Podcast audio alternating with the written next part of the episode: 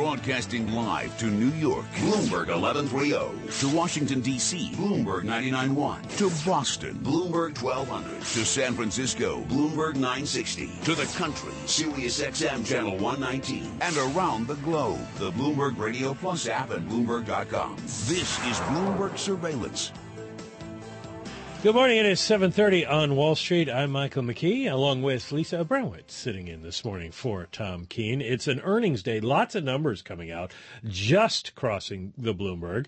3M company earnings per share of two dollars and five cents, net sales of 7.41 billion, and that exceeds the estimate of 7.32 billion. The consensus of analysts surveyed. Procter and Gamble fiscal third quarter profit topping estimates.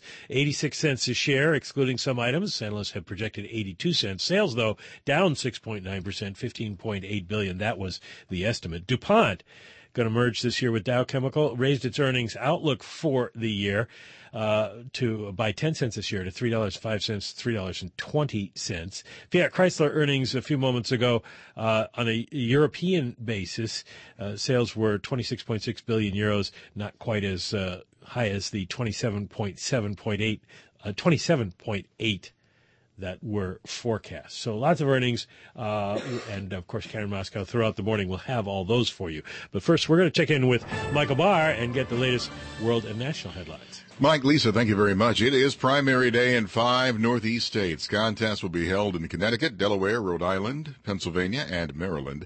A strong day by Democrat Hillary Clinton could bring her almost to within a few votes of clinching the nomination. Last night in a town hall on MSNBC, Clinton said she wants rival Bernie Sanders' support if she wins the nomination, just like she supported then Senator Barack Obama in 2008. We got to the end in June. And I did not put down conditions. I didn't say, you know what, if Senator Obama does X, Y, and Z, maybe I'll support him. Republican presidential frontrunner Donald Trump had a message for rivals Ted Cruz and John Kasich. Folks, they ought to both drop out of the race, so we ought to unify the Republican Party. Trump campaigned in Wilkes-Barre Township, Pennsylvania yesterday. Global news 24 hours a day, powered by our 2,400 journalists in more than 150 news bureaus from around the world. I'm Michael Barr. Mike, Lisa. Thank you, Michael. Time now for the Land Rover Parsippany Bloomberg NBC Sports Update with John Stashower. John? All right, Mike. Nathan Eovaldi was just looking for a win after starting the season 0-2. Ended up flirting with a no-hitter. Lost it in the seventh inning, but the Yankees won 3-1 at Texas. Solo home runs by Jacoby Ellsbury and Starlin Castro. Noah Syndergaard tacked on nine more strikeouts, though a no decision. Mets beat Cincinnati 5-3. Neil Walker's go-ahead two-run homer seventh inning came after Syndergaard was gone. For Walker, already eight home runs. Lucas Duda, Michael Conforto also homered. Mets have hit 26 homers the last 10 games. They've won nine of the last 11. There'll be a new Stanley Cup champion. Chicago lost Game 7 at St. Louis 3-2. Nashville took Anaheim 3-1. They've got Game 7 tomorrow. And the Islanders have Game 1 of Round 2 tomorrow at Tampa Bay. Deflate Gate not over. Never is. Indications now Tom Brady will appeal his loss, perhaps to the U.S. Supreme Court after the NFL won its appeal, putting Brady's four game suspension for the Patriots' use of inflated footballs 15 months ago back on. The draft's Thursday. Eagles set to take quarterback. So starting QB Sam Bradford reportedly wants a trade out of Philly. With a Bloomberg NBC Sports Update, I'm John Stashower. Thank you, John. Well, we're looking at a market that has uh, no real enthusiasm, but at least is leaning towards a higher open. S&P futures up by three points, a tenth of a percent. Dow futures 32 higher. That is a two tenths rise on the day. You're listening to Bloomberg Radio Worldwide.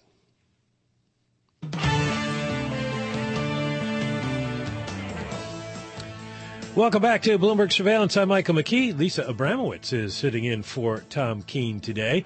We are on Fed Watch. The meeting should get underway in about an hour and a half or so. It's a two day meeting decision, 2 p.m. tomorrow afternoon, and we will be uh, presenting that to you here on Bloomberg Radio.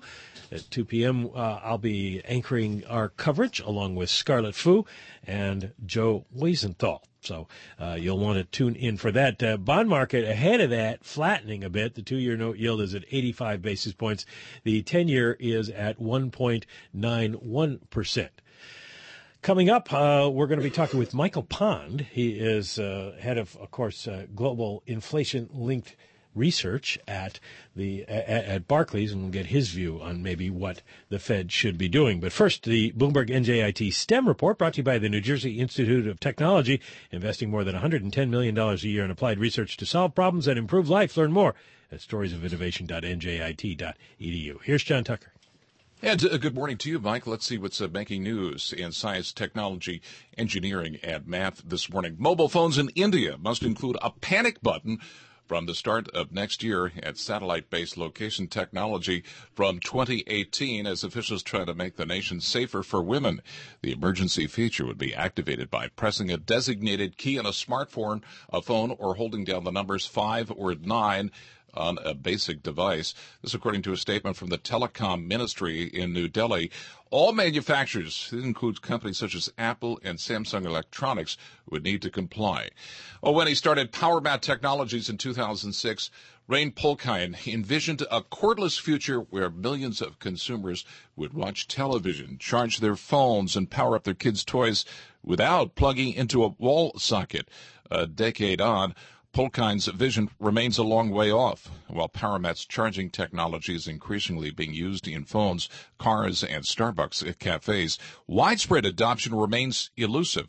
But now competition is intensifying with rival technologies.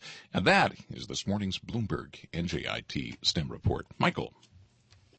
And Lisa, you're sitting next to our guest, Michael Pond. Yes, Michael Pond is with us, Barclays head of global inflation linked research, on this day when arguably inflation discussions are as important as ever. This is sort of the big debate underpinning a lot of bond talk recently, which is, is the bond market too complacent about inflation never rearing its head? And I want to start with oil. You know, people have been looking to oil as a proxy for inflation expectations over the past few years. Do you think that the link between oil and bonds will break down or has to break down?